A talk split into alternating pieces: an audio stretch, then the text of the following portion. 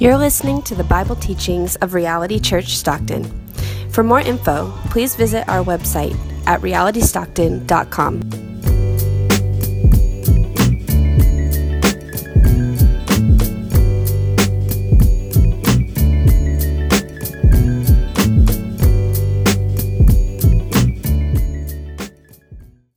Mark chapter 4, um, beginning in verses, verse 1. And it reads Again, he, that is Jesus, began to teach beside the sea. And a very large crowd gathered about him, so that he got into a boat and sat in it on the sea. And the whole crowd was beside the sea on the land. And he was teaching them many things in parables. And in his teaching, he said to them, Listen, behold, a sower went out to sow, and as he sowed, some seed fell along the path, and the birds came and devoured it. Other seed fell on rocky ground where it did not have much soil, and immediately it sprang up since it had no depth of soil. And when the sun rose, it was scorched and since it had no root, it withered away. Other seed fell among thorns, and the thorns grew up and choked it, and it yielded no grain. And other seeds fell into good soil and produced grain, growing up and increasing and yielding thirtyfold and sixtyfold and a hundredfold. And he said, He who has ears to hear, let him hear. Verse 10 And when he was alone, those around him with the twelve asked him about the parables. And he said to them, Do you, uh, and he said to them, To you has been given the secret of the kingdom of God, but for those outside, everything is in parables, so that they may indeed see, but not perceive, and may indeed hear, but not understand, lest they should turn and be forgiven. 13. And he said to them, do you not understand this parable? How then will you understand all the parables? The sower sows the word, and these are the ones along the path where the word is sown. When they hear, Satan immediately comes and takes away the word that is sown in them. And these are the ones sown on rocky ground, the ones who, when they hear the word, immediately receive it with joy, and they have no root in themselves but endure for a while. Then, when tribulation or persecution arises on account of the word, immediately they fall away. Verse 18. And others are the ones sown among the thorns. They are those who hear the word, but the cares of the world, the cares of the world, and the deceitfulness of riches and the desires for other things enter in and choke the word, and it proves unfruitful. But those that were sown on the good soil are the ones who hear the word and accept it and bear fruit thirtyfold, and sixtyfold, and a hundredfold. This is the word of the Lord. From the moment he stepped into the public eye, Jesus attracted large crowds. The more he taught and the more miracles he performed, the, lar- the larger the crowds became. At this point, okay, at this point of his life, the crowds have grown so large, a house or the marketplace in the city is not big enough to contain them. So, Jesus, what he does is he decides to get a venue big enough to contain the crowd and the biggest venue available is on the shores of the sea of, the Gal- of Galilee. So, there by the sea, what he does is he gets into the boat on the lake, and all the people gather by the water's edge.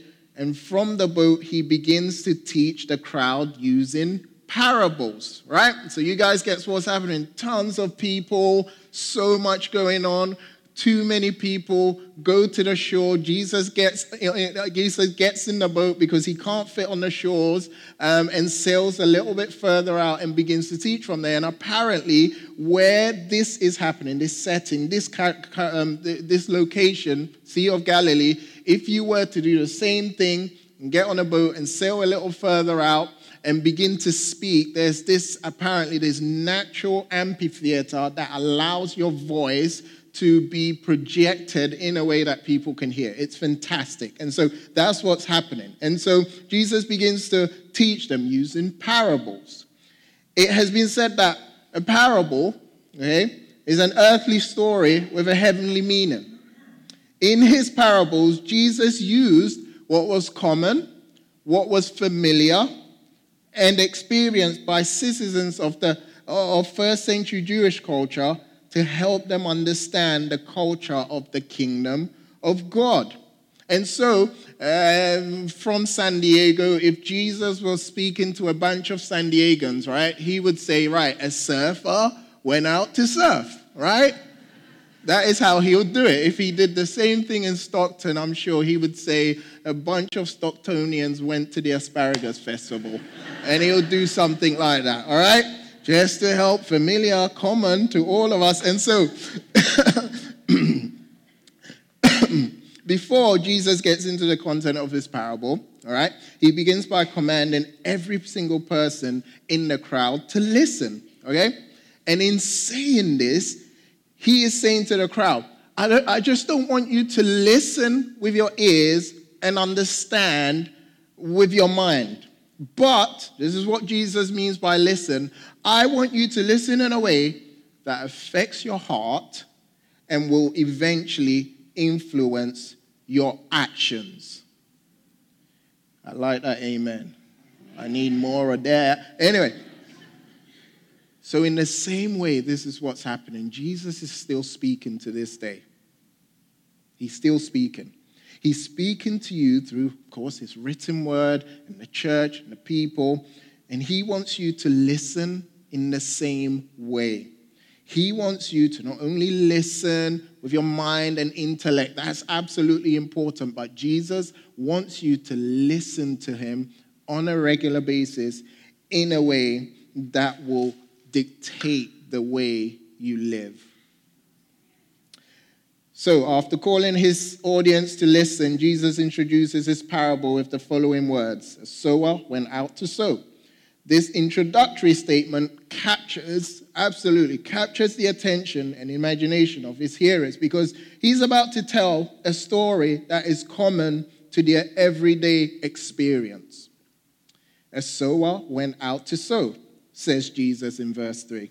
He goes on in verse 4 and says, And as he sowed, some seed fell along the path, and the birds came and devoured it. Other seeds fell on rocky ground where it did not have much soil, and immediately it sprang up, since it had no depth of soil. And when the sun rose, it was scorched, and since it had no root, it withered away. Verse 7 other seed fell among thorns, and the thorns grew up and choked it, and it yielded no grain. And finally, verse 8 and other seeds fell into good soil and produced grain, growing up and increasing and yielding 30 and 60 and a hundredfold. And then Jesus ends his parable in verse 9 with the words, He who has ears, let him hear.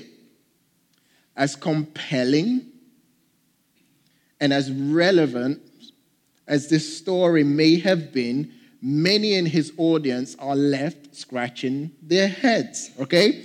And this includes his disciples, okay? They too have difficult understanding this parable because when Jesus is done, they come up to Jesus and go, Hey, Jesus, this parable was awesome. It was relevant to us. We get the whole agriculture, farming thing. But Jesus, what are you talking about? So later in the day, when they were away from the crowd and alone with Jesus, they ask him, like, what are you talking about? Before Jesus gives the meaning, he reveals to them in verses 11 through to 13 that the parables are about the kingdom of God and they are about who Jesus is and how he wants them to live. And he also goes on to tell them that the parables can only be understood by those who know him and those who believe in him. But for those who refuse to believe, they will remain in the dark as the meaning of the parables. One author said it this way Those who receive truth and act upon it receive more. Those who reject truth will ultimately lose the bit they have. The parables were, were, full of truth, but for truth rejecting people, they were impossible to understand. Alone with his disciples, Jesus then explains the parables. The first thing he explains about the parable is that the seed represents the word. And so, what Jesus is talking about here is the gospel message. It's the word that is preached, it's the word that is communicated, whether it's preached from here, whether you're alone doing a one to one Bible study with someone. It's the word, it's the gospel message. And it's the gospel message because it's all about Jesus Christ. One thing that I've learned over and over again is that without Jesus, it's impossible for us to fully understand Scripture. Without Jesus, the Bible will just be a historical book that talks about just awesome things, absolutely. But Jesus, through Jesus, through having the lens of Jesus, we understand the Bible fully.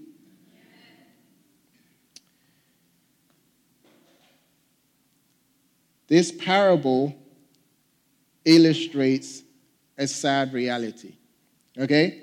And that is the majority of people who hear the gospel, that is who Jesus is and what he came to accomplish, will reject it, but only a few who hear it will accept it. And so this is what's going on. In the first century, this is what would happen. A sower, which is another word for a farmer, right, often carried his seed in a bag, and as he walked along the field, he would scatter handfuls of seed along the way. Okay? And this is kind of what's happening here. I lived in Arizona for six months. It was really hot. And because we, we lived there and we had a yard, and what I started to get into is gardening, okay? And we had this yard, and the grass was just really bad. And so one day I went into Home Depot and I got some Bermuda grass and wanted to grow some grass. And how I wanted to grow the grass was shove my hand in the bag, right? Grab some seed, handful, and just start scattering it everywhere. Okay? And someone who's more of an expert in this stuff than I am suddenly told me and said, "Hey, like you can get this mm, this thing, this lawnmower thing, where you actually like put the seed in and you just like kind of just push it and it just separates and you know just makes the seed go nicely onto the grass. You don't need to scatter everywhere. Okay? And so it, this, but in the first century, they didn't have that. And so farmer would get it and just scatter it everywhere. And in verse 4, we're told that some seed fell along the path and the birds came and devoured it. In verse 15, Jesus sheds light on this part of the parable. He says, The seed that fell, listen to this, along the path represents the kind of people that hear the gospel message, but shortly after hearing it, Satan immediately comes and takes away the word that is sown in them. Okay? I know that in this room, there are differences of opinion when it comes to Satan. Some people are overly obsessed with Satan and blame him for every bad thing that happens in your life. Okay? I grew up in a church where this was kind of common, right? Your car, your car breaks down. It's the devil. no, it's not. Didn't change my oil, okay? I got fired. It's the devil. No, I wasn't working hard, mom. I was late, you know? Just overly obsessed and blame the devil for everything. And for some of you, you think Satan is nothing more than a made up character like Santa Claus or superheroes. He's not real, he's a fictional character some creative genius came up with. But according to the Bible, right, Satan shouldn't be blamed for everything. We're like all messed up and dysfunctional and we forget stuff. But also, according to the Bible, Satan is absolutely real. And here, Jesus warns us to take him seriously and to be aware of his tactics.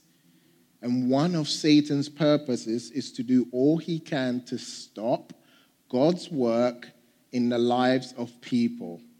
And one of the ways he does this is to stop the gospel message from taking root in people's lives, and he does this by snatching it away. The person who is like this first soil, okay, the path, may be an angry, hardened, atheist, or skeptic who, with arms crossed, um, heart closed, immediately rejects anything that challenges their own ideas. And I'm sure in a city like this, you've come across people like that that don't want anything to do with, don't even want to hear it. They reject it straight away. Or it may simply be the average person who is distracted. If Satan can distract you so that the word of God goes in one ear and come out the other, he will successfully have taken away God's message and weakened its impact on your life. Or it may be, right, the person this is talking about with the hard heart, that Satan comes and steals God's word from making an impact in their life. It may be the most committed members of the church. This is what I mean by that. They're heavily involved in this church, okay? They serve, never miss a Sunday, always first to arrive, last to leave, but everything they hear goes in one ear and comes out the other. They're so busy working for Jesus, they don't have time to worship Jesus. Right? The, the, the, and it's so subtle, right? It's so subtle, right? We, when, we be, when ministry becomes more important than simply being with Jesus and knowing Jesus, we've got to check our hearts and make sure that the enemy is not beginning to snatch God's word and God's truth from our hearts. And so this morning, I want to issue a warning. We're all at risk. There's a thief among us who wants to take from you and he isn't after your car, he isn't after your wallet, he isn't after your iPhone, he's not. But he's after something way more valuable. Satan is like a thief, who wants to take the gospel message from you, who wants to do all in his power to prevent the gospel from taking root and growing in its influence in your life. And let me just say that in Christ, you don't need to fear Satan. Right? You just don't need to. He has no power over you, but he can manipulate and distract you, even with good things that you do. Some of you have heard the gospel message many times. You've heard about Jesus. Okay? You've heard about who he is and what he's done. You've heard how if you surrender your life to him, he'll change your life and forgive your sins and reward you with eternal life. But the question is has the gospel message, the power of God's word, has it been rejected by the hard ground of your life? If all that you've heard about Jesus has not, is not making an impact on you, then it's possible you're a victim of the enemy and he's snatching the word away from you. And so, as the farmer scattered his seeds, some of them fell on rocky ground where the soil was very shallow. And because the earth was not deep enough for strong roots to take hold, it grew too quickly. Verse 16 and 17 contains the meaning of this part of the parable. Um, these are people, when they hear the word, immediately receive it with joy. Okay? And because they have no deep roots, they endure for a while. Then, when tribulation or persecution arises on account of the word, immediately they fall away. This is the person, all right, who hears the gospel and straight away embraces it with joy. They're excited. They come up to the front to pray. They get baptized. They're involved in church. There's a bunch of initial enthusiasm about their, uh, their, their newfound commitment with Jesus Christ. But when they experience trouble or persecution because of their allegiance to Jesus, they give up on following him. Jesus himself faced much trouble and rejection, and because of this, those who make an informed decision to live for him will also experience persecution for their faith in him. If Jesus experienced trials and hardship and or, or, you know persecution and then we will as his followers it makes sense rico tice who's a british evangelist um, likens this, this, the challenges christian face because of their faith right? To the side effects you get from some medications. He rightly says he says this many life saving treatments such as chemotherapy bring with them some pretty awful side effects.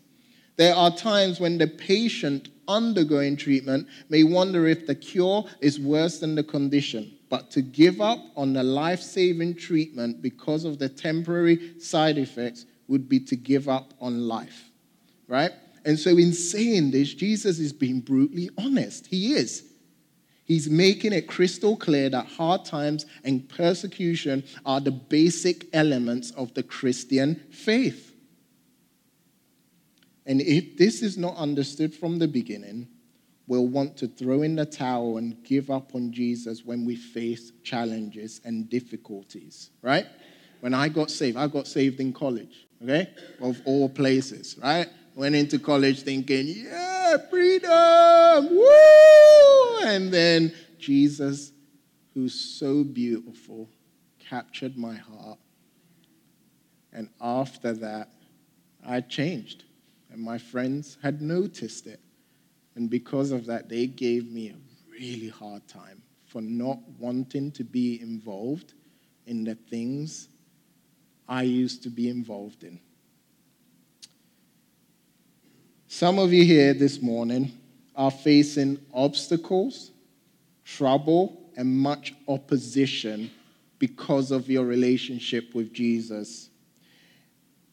And to give up on Jesus and his church is something that is really appealing to you at this moment. And so, my encouragement to you is don't quit. Don't give up on Jesus because of the difficulties and challenges you face because of him. Invite others, right? A part of your church communities. Don't fight it on your own, right? For all the guys in here, don't try and firm it and I can do no. Like, invite your community into this and they will walk with you as you all follow Jesus. All right? And know that God is with you and He's with you in every situation, specifically, especially when you are facing trouble and hardship because of Him. Okay?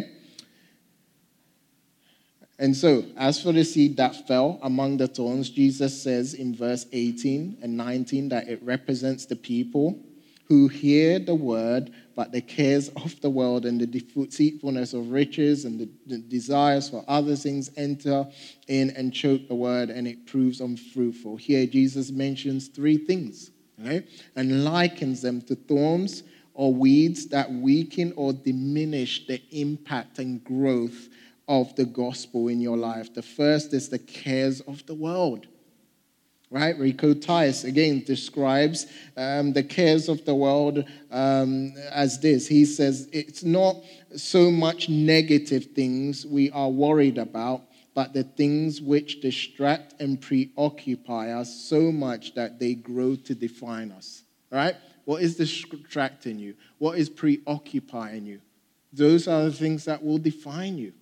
And those are the things that will distract you from Jesus. Um, and, and, these desires and the worries that come with them become stronger than our desires for Jesus. Jesus also mentions the deceitfulness of riches as potential opposition for the impact and growth of the gospel in our lives. And there is nothing wrong with wealth. There's nothing wrong with working hard and being wise and investing, um, you know, investing well so you can get a good return on all your investments. Nothing wrong with that. But there's uh, when we begin to prioritize, right? Like the idea of money and being wealthy, right? Ahead of Jesus and all that he's given us, um, and we need to check our hearts. We are beginning to be deceived by riches. Okay? Lastly, desires for other things. And this is anything or anyone that competes with our affections for Jesus. In the final verse of the parable, Jesus explains the meaning behind the seeds that fell on good soil and produced an enormous harvest. He says in verse 20, right? Listen to this. Jesus says in verse 20 that these are the people who hear the word and accept it and bear fruit thirtyfold and sixtyfold and a hundredfold. Some of you are like, what's all this fold language? Got numbers and 60 fold and 30 fold. And so back then, kind of the harvest was measured in this way. And the average um, um, um, harvest would be around 30, 35 fold, right? If someone was to get an enormous harvest, it would be in the 60s. And so for Jesus to go on and include a hundredfold is Jesus like exaggerating big time. Okay? And so, like, people that are listening to this are like, whoa, seriously, that kind of harvest is a miracle. Right? It's a miracle. Unbelievable, right? So, this is what's going on. This is how it relates to us. This is the person who hears the gospel, loves and obeys Jesus, okay, and begins to see Jesus work in and through them in powerful ways. Okay? R. Kent Hughes says this The seed of God's word does not bounce off the surface of their heart. It does not momentarily flourish only to shrivel under adversity. It is not divided by its competing desires and strangled. It's a heart that allows God's word to take deep root in it. This is the person whose heart is sensitive and responsive towards Jesus. This is the person who remains committed to Jesus no matter what life throws at them. The person or the heart that has a good soil that bears much fruit, this is the person to whom Jesus is more valuable than anyone or anything in this world. Basically, this person's killing it as a Christian. But the heart that hears the gospel message and accepts and bears much fruit is also the person who is imperfect, who is not perfect. And in the words of the author Jared Wilson, this is the person or the people who screw up, who are weary, and who are wondering if it's safe to say what they are really thinking. The heart that is described as the good soil, the good person, the person we all want to be, is the person who is not always sensitive and responds to Jesus with obedience it's a person who at times wants to quit following Jesus because it's hard. being a Jesus follower in this city and in our post Christian culture. The person who hears and accepts Jesus and produces fruit is at times prone to wander from Jesus and at times values people, places, and possessions more than Jesus. But the reason we still bear fruit, the reason Jesus still uses us powerfully, the reason you and I are still devoted to Jesus after all these years has nothing to do with how awesome and put together we are. No, the reason we're bearing fruit as a Christian has everything to do with the work of Jesus in our lives. It really does. His dedication to you is what empowers you to live your life fully for Him. His love and grace and care towards you is what inspires you to extend love and grace towards the people that annoy you. Hearing and embracing the gospel, okay? The person that hears and accepts it, right? Means believing that even though you're sinful and rebellious to the deepest core of your being, God loves you and sent Jesus to pay the penalty for your sins. The heart that hears and accepts the word is the person that has come to realize that any growth they've seen in their lives and any good they've done in their lives all comes from the work of Jesus in their lives through his spirit. Jesus is the architect behind your faith. He really is. He's the one who inspires us to believe that God has a plan for us, even when we're afraid He doesn't. Okay? Jesus enables us to believe that God loves God loves us still, even when we feel like nobody else does. Okay? In the past, when you've been tempted to quit following Jesus, when life sucks, He's the one that has empowered you to trust that God is doing something for your good, even though your life has always been terrible up until now. And when you've been tempted to love people, places, and possessions more than Jesus, it's Jesus that enables you to deny yourself in order to do what's right although you don't really want to do it. It is because of Jesus that you can look forward to a time when there will be no more pain, no more suffering, no more hurt. It's all because of Jesus.